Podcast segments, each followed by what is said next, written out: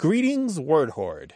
We're here with an exciting option for you a version of our podcast without any ads. That's right. No advertising interruptions, just the content you love, ready to go in your favorite podcast apps like Spotify and Apple Podcasts. It's another way to support the show, ensuring that we keep bringing you the word stories and language explorations that you love.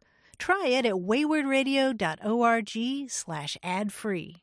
And it's affordable. For just a small subscription fee, you can enjoy Away with Words uninterrupted, except by us. Plus, it makes a great gift. Know somebody who loves language as much as you do? Give them the gift of words. Easy to sign up, easy to enjoy. It's the same Away with Words, just streamlined for your listening pleasure. Go to waywordradio.org slash ad-free. Support us, support the show, and enjoy an ad-free listening experience. waywordradio.org slash ad-free. Thank you. You're listening to Away with Words, the show about language and how we use it. I'm Grant Barrett. And I'm Martha Barnett. You know that feeling when you're on a plane or a train or a bus and other people are boarding and you're sitting there and you really, really, really hope the seat next to you doesn't Yes. get taken. Yes. You know that feeling, Yes. Grant. And do you have little strategies or behaviors that you use to Uh, keep I people do off the same thing they say to defend against some animals. I make, make myself look big. I put my arms akimbo, kind of like puff up a little bit, sit up straight. Yeah, uh-huh. And people are like, oh, I don't want to sit next to that guy. He's hogging it. That guy. I try to look sweaty. There are words for those kinds of behaviors. Oh, there are? Yes. What are they? Well, they're brand new words, Oh, actually. okay. And they are really clever words that are part of a new ad campaign by the Irish rail system. It's called Give Up Your Seat. Mm-hmm. And they've done this really clever thing where if you're sitting on a train there, you can look up and there are these beautiful signs. And they look like beautiful dictionary entries, one word per sign. Mm-hmm. So, for example, here's one frummaging. And it says verb, frummaging. The act of faking a rummage in one's bag for something that does not exist. Frummagers have also been known to place their bag on the seat beside them so as to deter any potential neighbors. Oh, that totally is what people. I don't do that. I know that move. you don't frummage? No, and, and and the thing is, it allows you to avoid eye contact. Exactly. There's that. And then here's another one snoofing. You know what Snoofing? snoofing No. is? That's the practice of feigning a dormant state or spoofing a snooze in order to avoid any interaction with other passengers, least of all having to relinquish one's seat. I don't do there- that one. Never that one either. You've never No, snoofed? in snoofers, I call him on it because I'm like, oh, he's sleeping. He won't mind if I scoot him over. Well, I just thought this was a brilliant ad campaign for Give Up Your Seat. That's got, great, got a right? hashtag Give Up Your Seat. And we have Ellen Garrett of Oberlin, Ohio to thank for uh, calling this to our attention. She just got back from Ireland, and these signs are all over the, the Sweet. train cars. And I'll share some more later in the those. show. I bet those hang on, and they become really negative and pejorative fast. Uh-huh. We'd love to hear from all you frummagers and snoofers out there. Call us 877 929 9673 with your language question or send it to words at waywordradio.org. Hello, you have a way with words. Hi, this is uh, Aaron West. Uh, I'm calling from Northern California in Crescent City. I have a question here that perhaps you guys are the only ones who can answer, and it's been really bugging me for a while now. You see, here in Crescent City, I review garage sales for the uh, newspaper here. Oh my gosh, you're like Yelp for garage sales. I'm imagining Rotten Tomatoes, but instead of tomatoes, he uses stained mattresses. Yeah, there's a lot of stained mattresses out there, actually. I even got one for free. Um, but so I have this problem, however, and, and that's when I'm reviewing the garage sale, post garage sale, and I'm writing about it. I've become like when when I say garage sale out loud, and when I'm talking about garage sales, which is basically the only conversations I have, um, I can say, oh yeah, we went yard selling, we went garage selling, a garage seller, that sort of thing. But when I'm writing it in the review, it's a little more difficult because it's hard to make the distinction between someone who is garage sailing, garage selling, a garage like are they having a garage sale? Are they shopping at garage sales? what are they doing, right? I- I mean, and do you distinguish yeah, and between the ones who are serious about it and the ones who are just ah, this you know, this is a neighbor. I'll just check out their stuff and learn things about my neighbor. Oh, I can definitely, I can smell those guys for sure, definitely. Because I do that. When there's But garage sales down the street, I go. I'm not Lucky interested in their junk, but like, I'm like, oh, so that's what you're into. Okay. Are you Oh, one yeah, of those people? through- Yeah, you peruse. And do you go? You know, they they say the garage sale starts at eight, but people show up at six a.m. Are you one of those? Does that oh, happen? The early bird. Does that happen up there where you are, Aaron? Oh, it happens everywhere, all around us. Yeah, I even I even did a special edition of the garage sale review specifically focused on early birds and their cutthroat tactics. really? Nice. One guy told me that he was chased out of a church with a broom because he uh, he'd arrived too early. it's scary out there. Aaron, is your publication online? Because this sounds like something I want to read every morning with my coffee. TheGarageSaleReview.com. All right, Okay. we're checking it out, dude. And you know what? I don't even know if we it have. out, man. But let's let's zero in on the language thing here. Your problem is what do you call a person? What is a person doing when they go to one of these sales? Right. That's kind of your question. Right, because you can say, "Oh yeah, I went garage selling," right? Selling S E L L.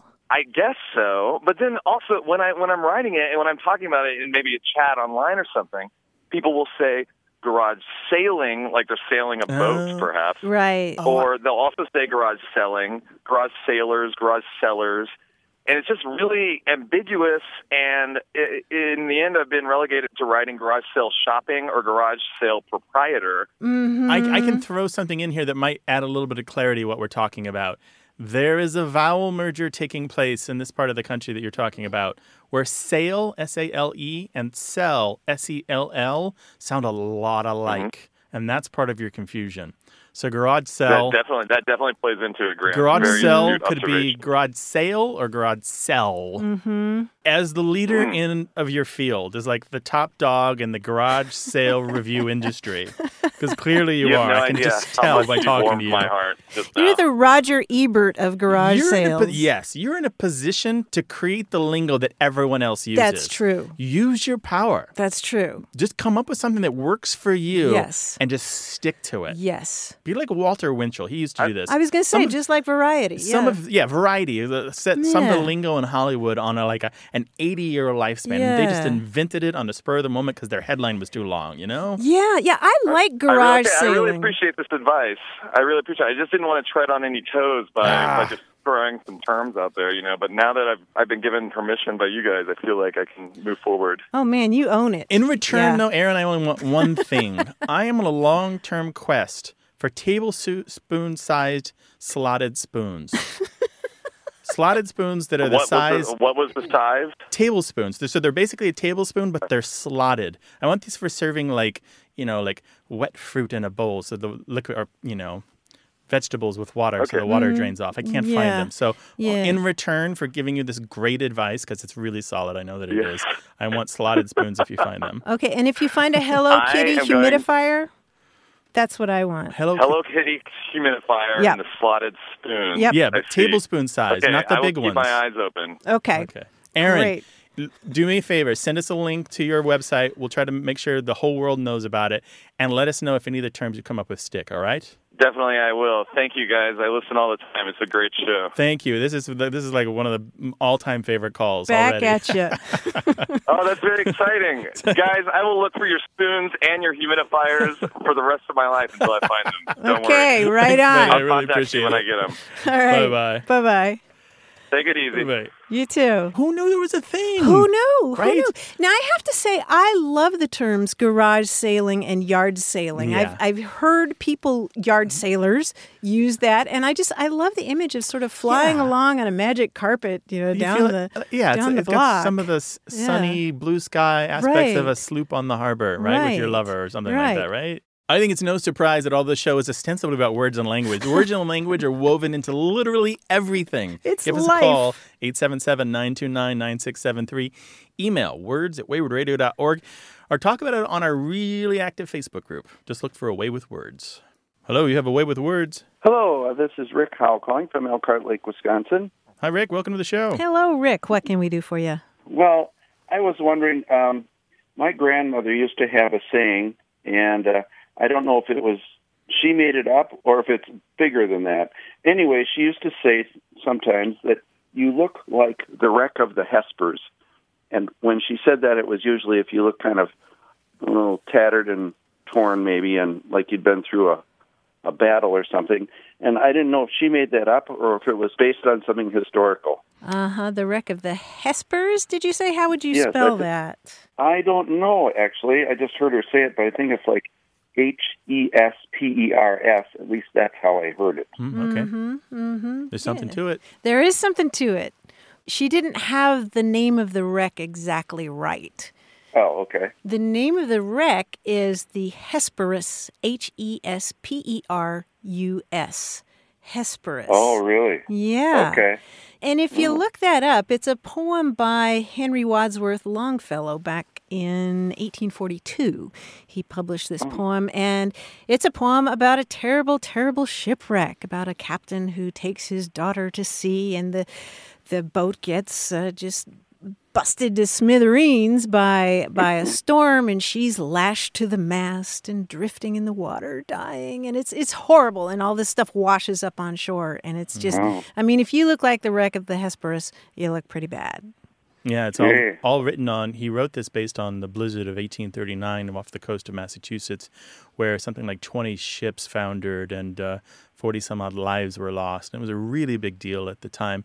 Apparently, there wasn't really a Hesperus. He may have combined a, a few Mm-hmm. Fact names and and, a few facts uh, Yeah. together to make Oh, one okay. story. But um, this is the kind of poem, not this day and age, but there was a time where this is what you would memorize in class in school. This is the poem that you would have to present at the end of the year during the, you know, your f- equivalent of the finals or the, the when the parents came really? to sh- to see what you'd been studying. Right, Yeah. right. PTA night or something, yeah, something like, like that. that, yeah, yeah. Yeah, and yeah. yeah, Hands and the behind language your back, Right. reciting it. You know. exactly up on the stage and yeah the language is simple enough and the the story is dramatic enough i mean it's really sort of disaster Mm-hmm. literature it's it's it's pretty Wow, we, gripping we must look awful when she said that to us.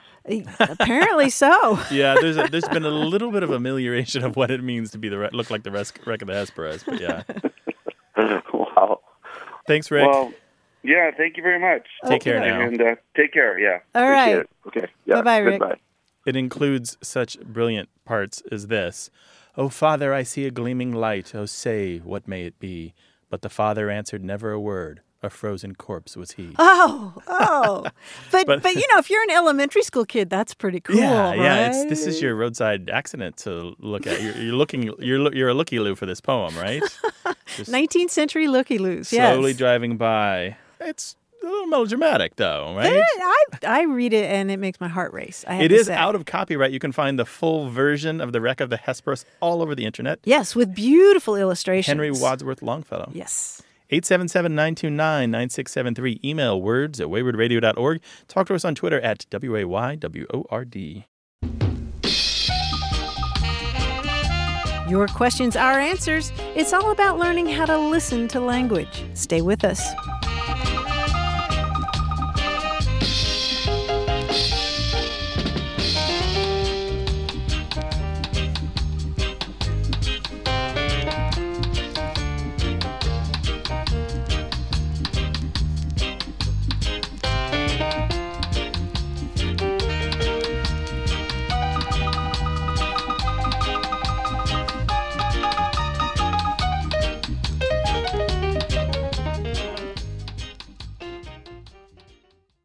Hey, we've got something special for those of you who love our show but could do without the ads. That's right. Imagine a way with words, the same engaging conversations, the same deep dives into language without advertising interruptions. We're talking about our ad free podcast feed. It's sleek, clean, and it's just for our supporters. It's at waywordradio.org slash ad free. It's inexpensive, easy to sign up for, and works with all major podcast apps like Apple Podcasts and Spotify.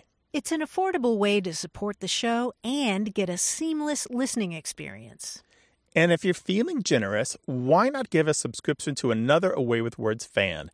That's waywordradio.org slash ad free.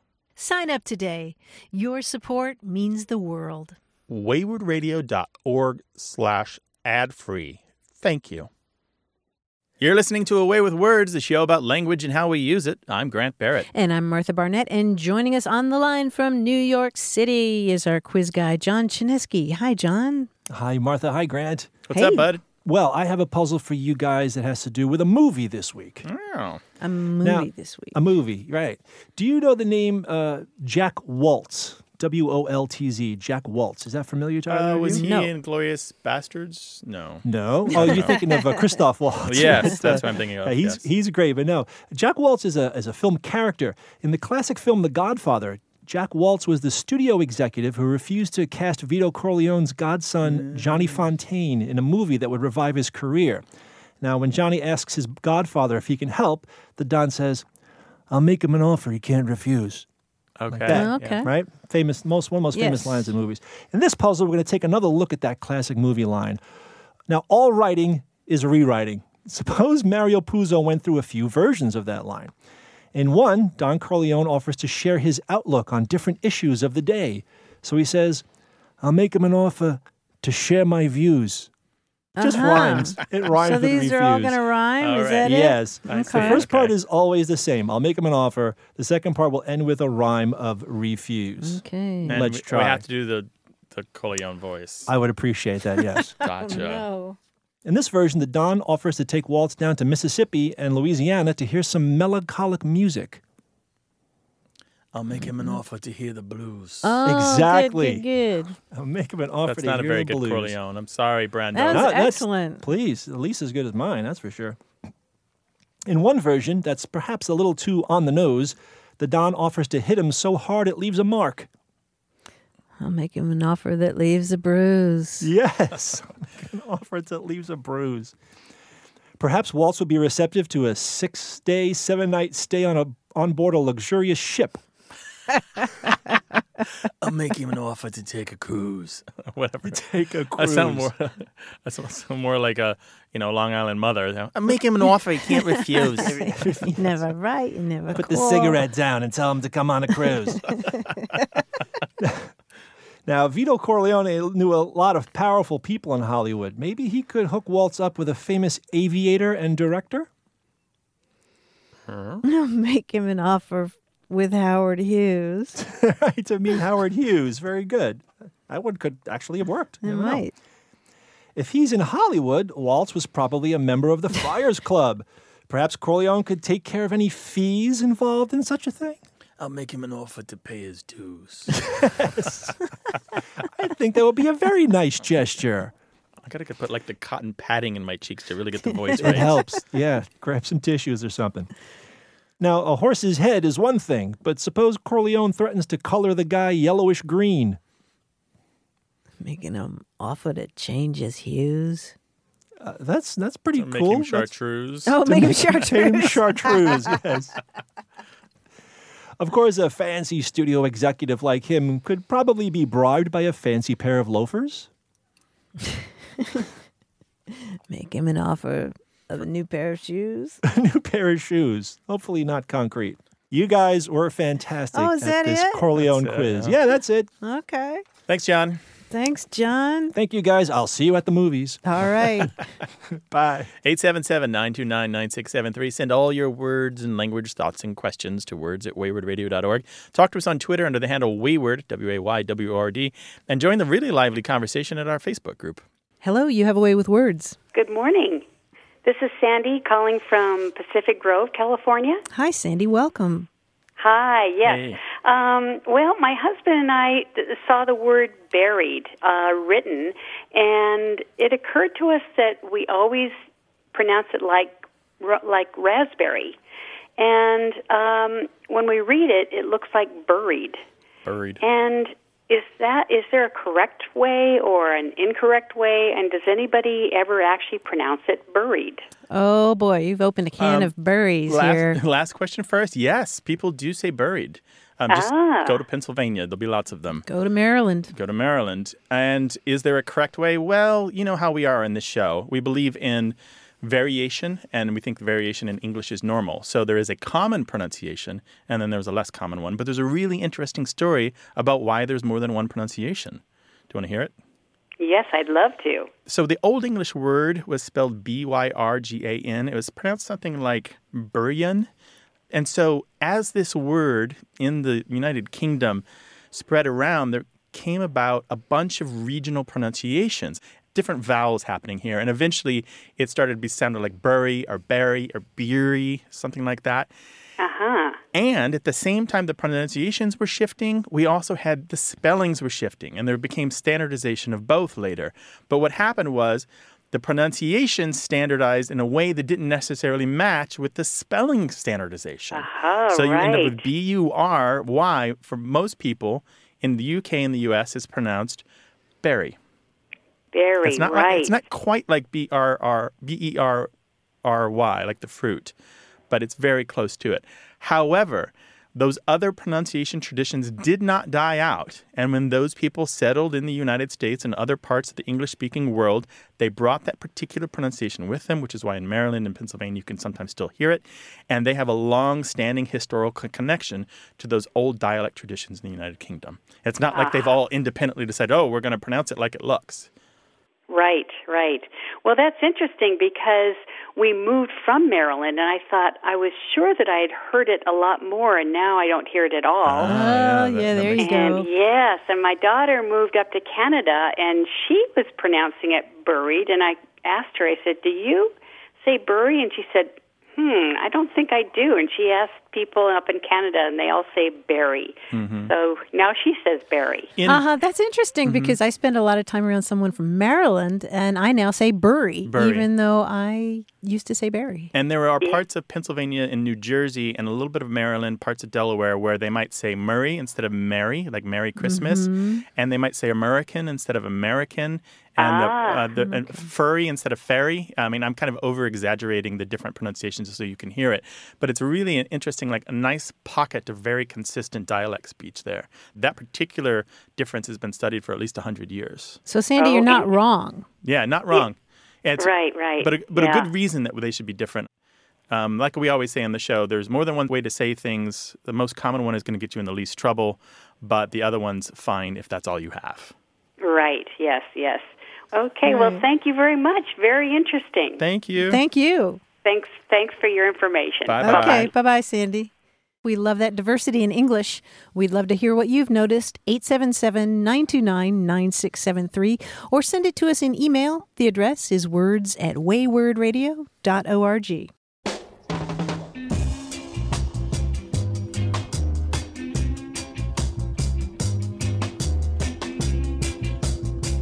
have another neologism from the Irish Railways Give Up Your Seat campaign. These uh, signs that are on the trains that describe behaviors that you might use to keep somebody off the seat next to you. Here's one it's a noun, a mobile phony. A mobile phony is somebody who's exploiting one's mobile phone in a fraudulent manner by engaging in a fake phone conversation, avoiding any obligation to give up their seat. Uh, I'm I- sorry, I was on this call. Can you repeat that? I was just doing something over here on my phone talking to somebody else. but I get it. I know those people. I've been that I've person. seen women I'm do it at night when Oh, they yeah. have the phone conversation real or imagined because You they're not sure if I'm dangerous or you not. You betcha. Yeah. You betcha. I know you're not dangerous, but I'm but- a stranger. If uh, I'm a a I- stranger, you don't know. I'm a big that's guy, true. right? In the That's dark, true. dark street. That's Oh. true. I, I am guilty. I'm a mobile But on the train, do you do it? On, on the subway? Yes. You, do. You're a terrible person. Martha Barnett. What do you what? if I ever see you on the subway, I I want don't- the seat next to me is what I want. and I want you to call us on your mobile phone, 877-929-9673. Hello, you have a way with words. Hi, this is Brian in Wyoming. Brian in Wyoming. Hi, Brian. Welcome to the show. Thanks, Grant.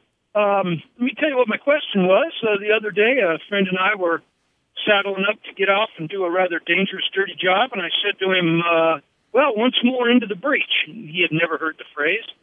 I got started thinking you don't hear it very much. Uh, if anything, these days you hear it as a security breach, Oh yeah. uh, an information breach, and I just wondered uh, if you guys knew the the origins of that, like the breach of a, an artillery piece or the breach of a uh, pistol or rifle. Yeah, they're they're all the same. They're all refer to a gap. That's it. It's a space Mm-hmm. between two two things, or one thing that has a space in it. um, Ah. including a breech birth, actually. So, but the particular phrase that you're talking about comes from a Shakespeare play, um, Henry V. There's a rousing scene where. Um, the troops are basically being rallied. There's a couple interpretations of this, but I'm going with the rousing scene part. And the line is something like, Once more unto the breach, dear friends, once more, or close the wall up with our English dead. So basically Oh, saying neat. he's saying like either he's like either get in there and fight or we're just gonna block them with our dead bodies. Great. Yeah, I had I had thought possibly uh, maybe uh, Wellington at Trafalgar or something too. But uh, yeah, that's neat. Shakespeare. Yeah, this Yeah, whole he passage. quoted it. The Henry V is actually a really accessible play. Um, there's much of this that uh, reflects even today kind of the political intrigues of any major world government. It's funny how much he, he nailed the. The, the push and pull of what kind of war are we fighting here anyway? The, Mm-hmm. Yeah, the fight there's- over the kinds of battles that we lead. Nothing changes, I guess. No, no. What's what was the dirty work that you were doing when you thought about this? Uh, once more unto the breach. I uh, I work in the oil fields. I Oh. drive a water truck in the oil patch. Oh, I see. Wow, yeah, that could. Uh, So you get out here in the middle of the night in a blizzard sometime, you'll see what I'm talking about. no thanks. Send me pictures. That's enough. It's all I'll see you in yours. San Diego.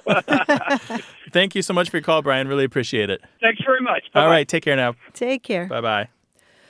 Once more into the breach. It's it, it's it's hair raising. It really is. I mean, read the little bit that comes before. Just dig that up. Mm-hmm. Look, Google once more into the breach. All of Shakespeare's online for free.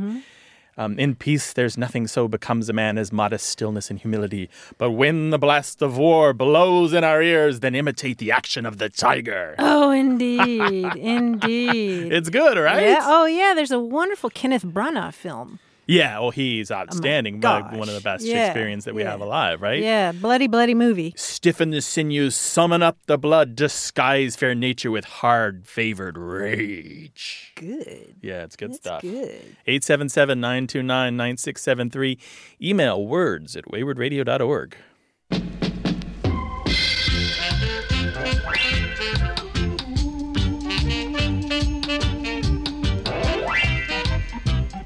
Scartle. Martle.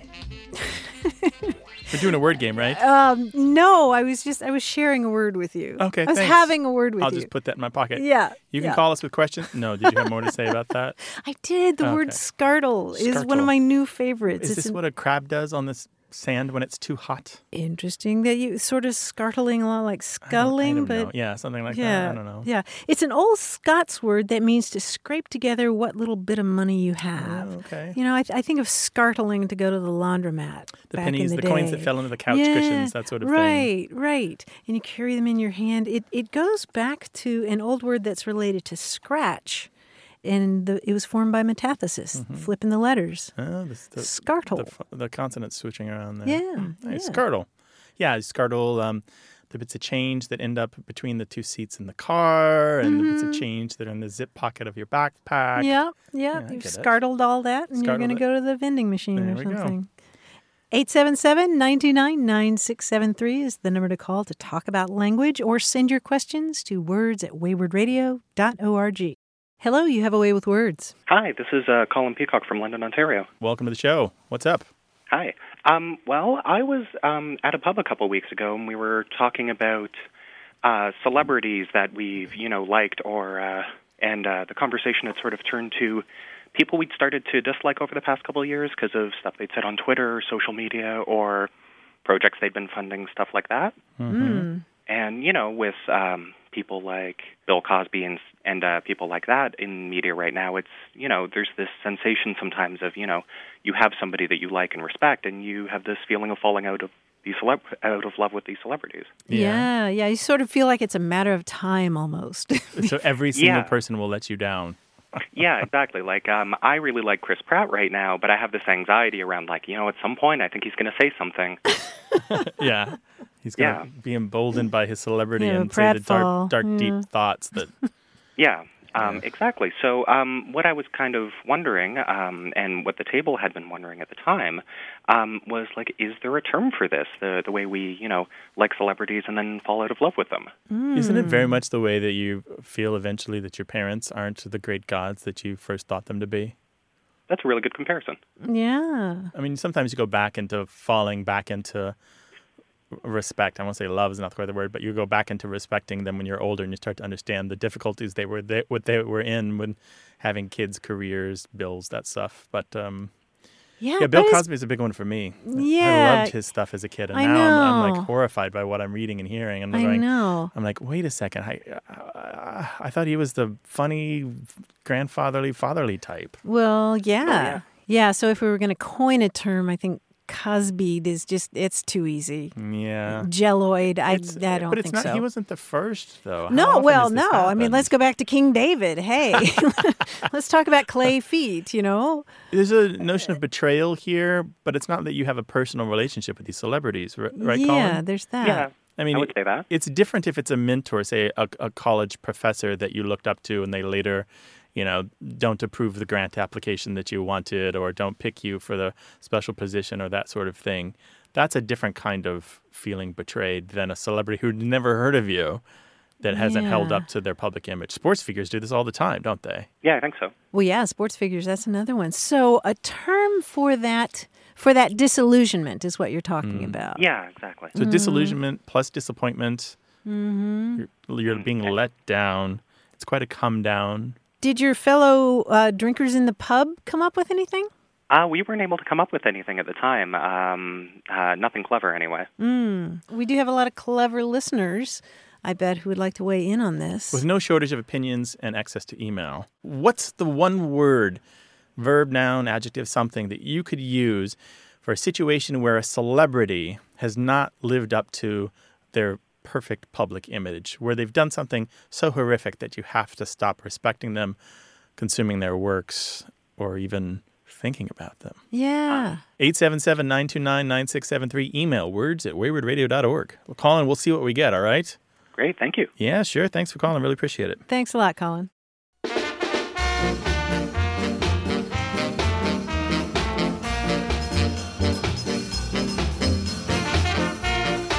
Here is another made up word that you'll see on trains in Ireland now as part of the Give Up Your Seat campaign, trying to nudge people to be generous by letting people sit on the seat next to them. I guess they're pretty crowded trains there. Um, this term is a verb, it's goggle bluffing and it means to subtly avert one's eyes or bluff the direction of one's goggles, usually committing to a line of sight that avoids eye contact with any passenger in desperate need of a seat. Have you not done that? Have we not all been there? Oh, probably. Oh, I am so busted. I've but done all of these things. it depends on the person. I mean, on the subways in New York, like when the person comes in who clearly hasn't bathed in a while and they've got nine bags of things. Yeah. And But don't they Oh, need a seat? They, they probably need a seat more than you they do. do. But you goggle bluff. sometimes. Yeah, you kind of I'm a just bad man. yeah. Well, what is it? Here, the thing is, all of these terms come back to the fact that when you make eye contact with a human being, Yep. you are giving them a gift of your attention. You and you are suggesting that you are willing to deal with them. And so much of this is an avoidance of that eye Mm-hmm. Yeah, contact, that yeah. basic human interaction that says, I acknowledge you. Mm-hmm. Isn't that communication in its basic, basic form, right? Indeed, which is what we talk about on this show. So call us 877 929 9673. On the way, more conversation about what we say and how we say it. Stay tuned.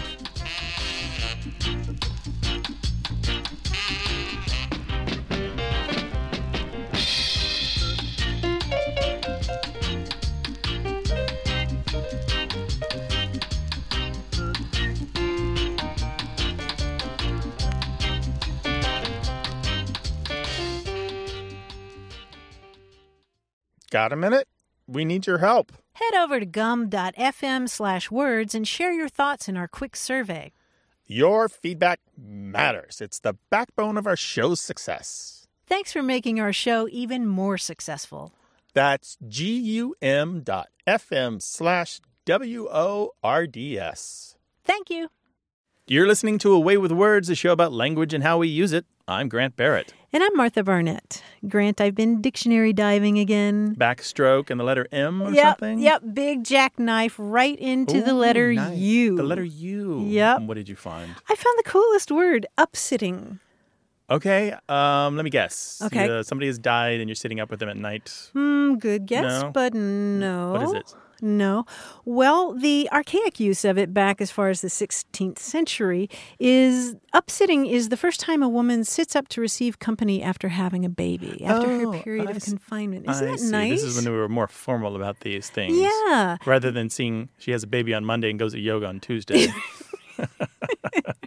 exactly. Yes. It was more of an occasion. And sometimes, Oh. you know, people would bring a lot of food and there would be a feast. So, so an she's got the beautiful motherly glow, the sweet little Maybe, new yeah. babies nearby. or maybe the postpartum blues. I don't Uh, know. I don't know, but it's an occasion. And I love Upsitting. the notion of it being an occasion. so you would attend an upsitting or get invited Yes. to an upsitting. Yes, yes, or or that day would have been her upsitting. Oh. And there's one more use of upsitting that really fascinated me. This has to do with a type of dating practice among the Boers in South Africa in the 18th. I can't even 1800s, think. Is this where you sit with the one you're wooing in Uh, public yep, yep, sight that- of the parents, a chaperone or something? More or less. You're very, very close. Well, let me just read you this description from a book by William Charles Baldwin. He published this in 1863. It's called African Hunting from Natal to the Zambezi. And he has this description of upsitting in that part of the world. He writes, if you admire anyone in particular, you take the first opportunity that presents itself of asking her to upsit.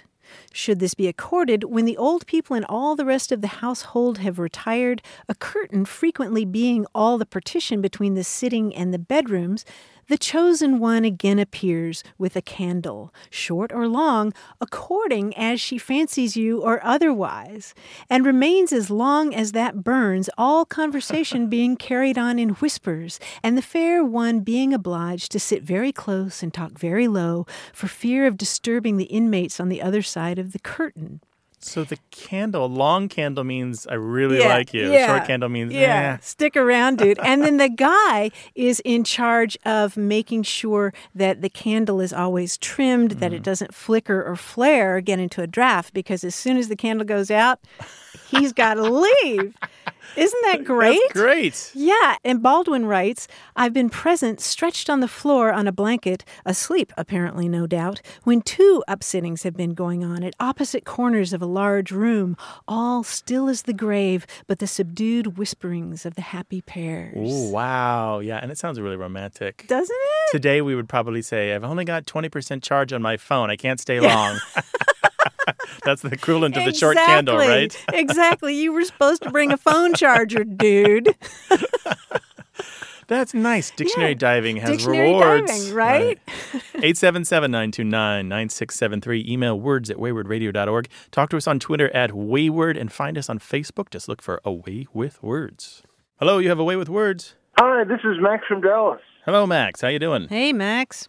Uh, uh, my wife and I uh, recently had a discussion on uh, teeter totter versus seesaw, and uh, she believes that it's teeter totter all day long, and I, I I grew up with seesaw, and uh, we we we've been bickering back and forth ever since. So hopefully you guys can settle this one once and for all. I, bet- love this. I do too. I bet she's not from Texas. No, uh, actually I'm from New Jersey and she's from Ohio.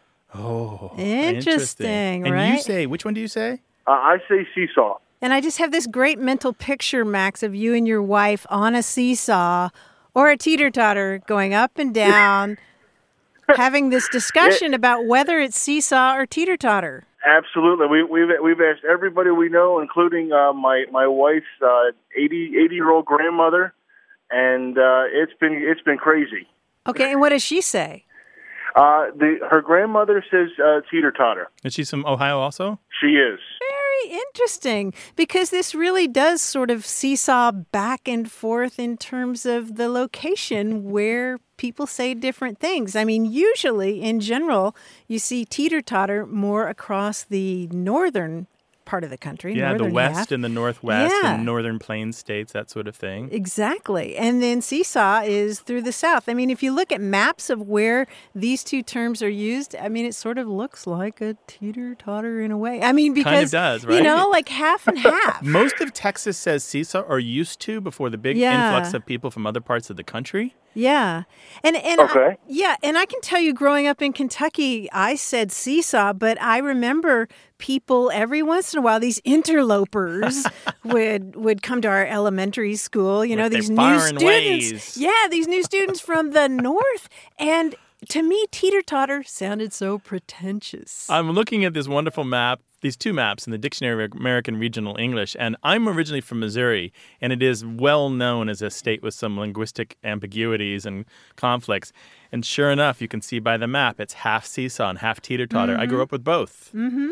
I mean, clearly both. Like, no, there was never any real understanding that one was better than the other. Just yeah. I believe seesaw is much older. Oh yeah, teeter totter. And you know, those aren't the only ones, Max. There's a ton of terms. When the folks, the editors and lexicographers at the Dictionary of American Regional English did their survey, where they went around the country with these little vans and tape recorders in the 1960s and 70s, they asked the question about what people called this particular playground device, and I think there's something like 30 or 40 responses. So Max, you're both right. You both each other owe each other a kiss and a dinner and dishes. Okay, I can do that.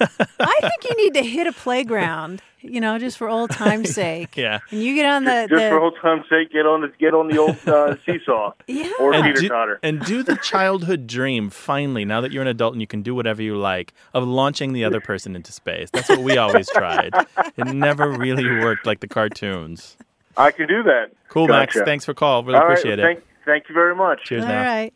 Bye bye. Yep. Bye bye. You know we talk about the dictionary of american regional english a lot on this show Yes, we do. this is one of those cases where the you can't get this information with this kind of clarity anywhere else Mm-hmm. Yeah, yeah. It's, And it's a right real in black and white. It's a Yeah. genuine genuine thing. It shows it indicates things like settlement patterns and the way that language spreads among people who are alike each other. Mm-hmm. Migration, Yeah, yes. it's pretty cool. 877 929 9673.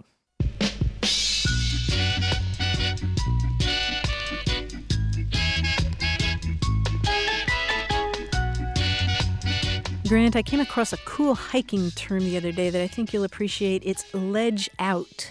Um, no guesses here. What is that? Okay. You might talk about a hiker being ledged out. In fact, I was reading a report of a hiker who got ledged out in one of the state parks here.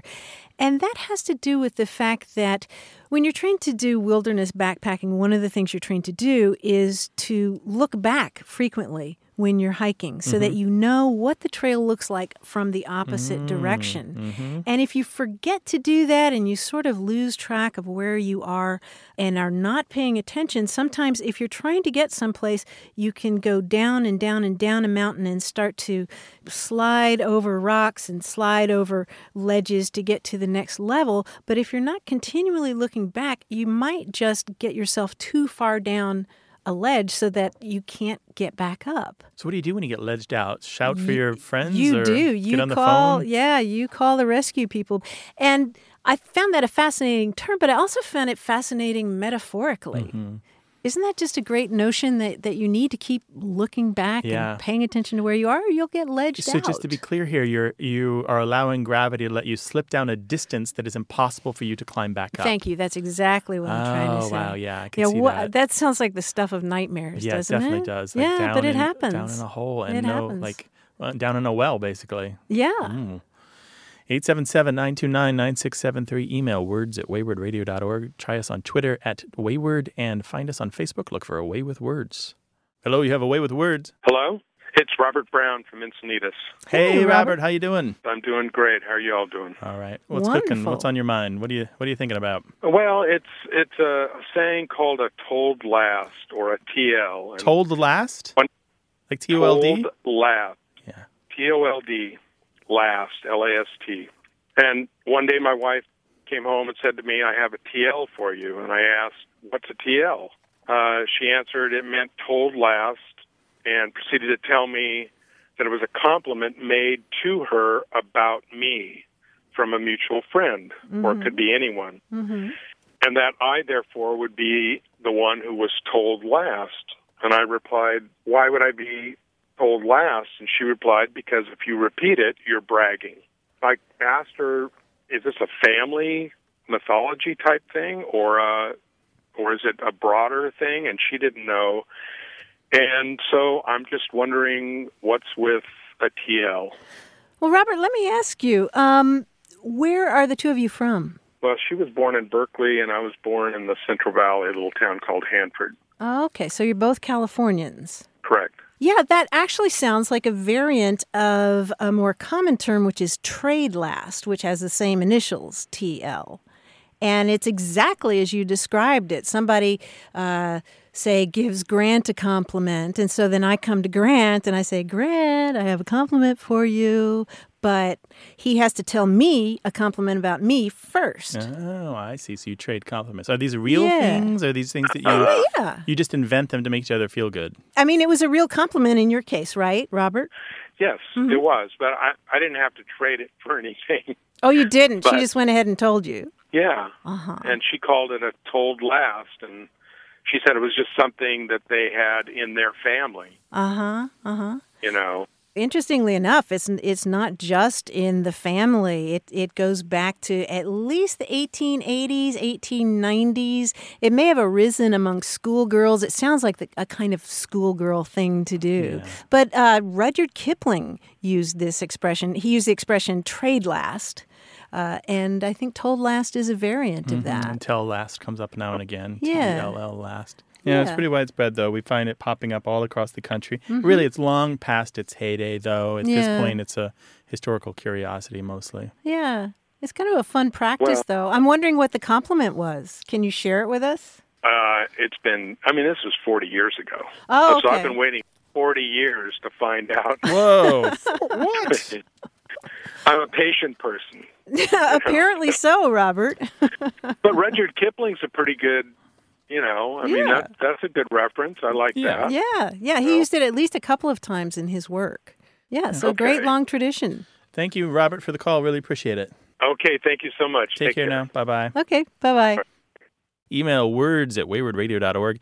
Try us on Twitter at wayword and find us on Facebook. Just look for A Way with Words.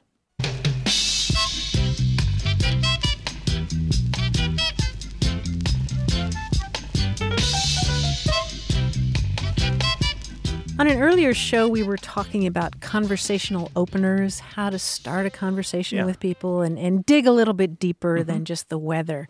We got some suggestions from listeners. Beverly in Vermont says that the question she uses is, What keeps you busy? Which I really like. What keeps you busy? keeps you busy? Yeah, because that way, you know, if the person eh, feels self conscious about his or her work or, Mhm. or, or not having work, what keeps you busy? So, job, hobby, Yeah, family, yeah. outings, It- it- whatever. yeah, it gives the listener a lot of discretion. Mm-hmm. And we also heard from Tracy who suggested saying, "Are you from whatever the place is?" Oh. Because because these days people are from all over. Yeah. Places are such a melting pot. Yeah, that always worked in New York. It always works here in San Diego. That always worked in the Bay Area when I lived there. Yeah, Yeah. yeah. Are, you, are you from San Francisco? Yeah, like, no, right. but I spent a year in, and then suddenly Exactly. there's a story, Yeah. and you find out why they moved and Mhm. who came with them Yeah. and where they're living. Pretty soon you're looking for a way out, right? no, no, not, Not usually. I necessarily. mean, if I'm talkative. This is a show about language and human communication. Give us a call, 877 929 9673. Hello, you have a way with words. Hi, this is Claudia, and I'm calling from Gardnerville, Nevada. Hey, Claudia, welcome. Hi, how you doing? I'm good, thank you. Great. Well, Claudia, what's on your mind? My mom, um, who's passed away about six years ago, she used to always say something to me, and it's always confused me. And I thought maybe you guys could help me out with it. I'm gonna And try. um, so when I was a kid, if something was happening that was big, say there was a big snowstorm, she would always say, "It is snowing to beat the band." And I thought that was interesting, but then it could be used in, the, in many different ways. It could be she was running to beat the band, or they were driving to beat the band. And I never understood what the band reference was and why that would be used in that way. And I was wondering if you had any ideas. Yeah, that is a crazy reference, isn't it? I, I feel sorry Yes. for people who are learning English because That's what in the way out world to beat yeah. the band? Beat the band. It I know, probably I, kept, does. I kept thinking of a marching band, and I was like, that is not very fast. That's Oh, true. yeah, they don't move very Well, quickly. here's the thing about the band it's about the noise they make, not the speed at which they march. And so Oh. originally, it looks like the historical record is pretty clear on this. Late 1800s, we start to see uses that pop up where it's usually somebody shouting to beat the band or singing to beat the band or talking to beat the band, meaning they are so loud that they're overcoming the music that's being made. And then it becomes Right. metaphorical pretty quickly. And so anything can beat the band, usually as a kind of positive, like, um, he was dressed to beat the band, or the store sold out all of its goods to beat the band, or something like that. And that's where we are today. That's why you can have somebody running full out to beat the band and not have it really to do with the band being fast or slow. That makes total sense. Yeah. Well, thank you for clearing that up for me. Yeah, That's sure. Glad to have you on the show. Thanks for calling. Thank you. Take care All right, now. have a great day. You Bye, too. Claudia. Bye-bye. Bye bye. You know, I know we have a lot of people listening to the show who are learning English as a second language or Yeah. perfecting English as a second language. Or third or fourth. Or third or fourth.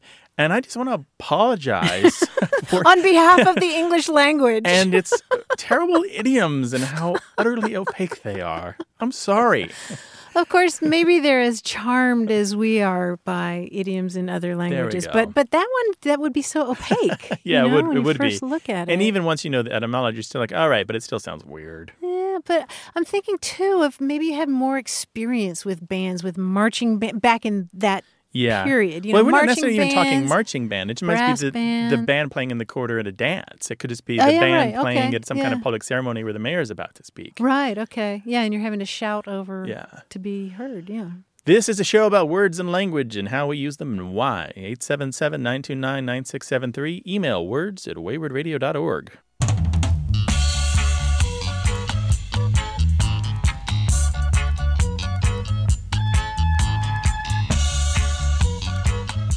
A word we might want to be tracking is millennials. Did you run across this one? Millennials? Millennials. Millennials. We What are had, millennials? Well, we had millennials. Mil- and- millennials who eat blinis?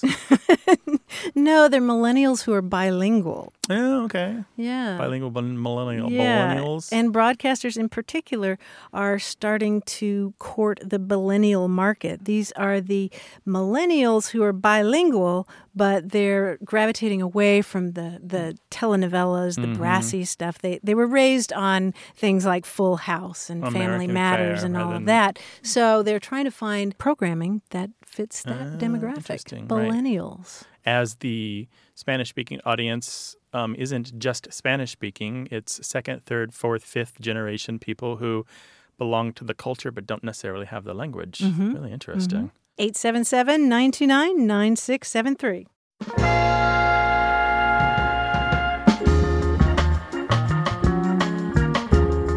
Want more of A Way with Words? Listen to years of past episodes at waywordradio.org or find the show in any podcast app or iTunes. The toll free line is always open, so leave a message at 877 929 9673 and we'll take a listen. We love to get your messages at words at waywardradio.org or hit us up on Twitter at W-A-Y-W-O-R-D and look for us on Facebook. This program would not be possible without you. Martha and I are out to change the way we listen and think about language, and you're making it happen. Thanks also to senior producer Stefanie Levine and director and editor Tim Felten in San Diego. In New York, we thank production wizard James Ramsey, quiz guy John Chaneski, and that master of keeping it real, Paul Ruest at Argo Studios. A Way with Words is an independent production of Wayword Inc. From the Track Recording Center at Studio West in San Diego, I'm Grant Barrett. And I'm Martha Barnette. Thank you. Bye bye. So long.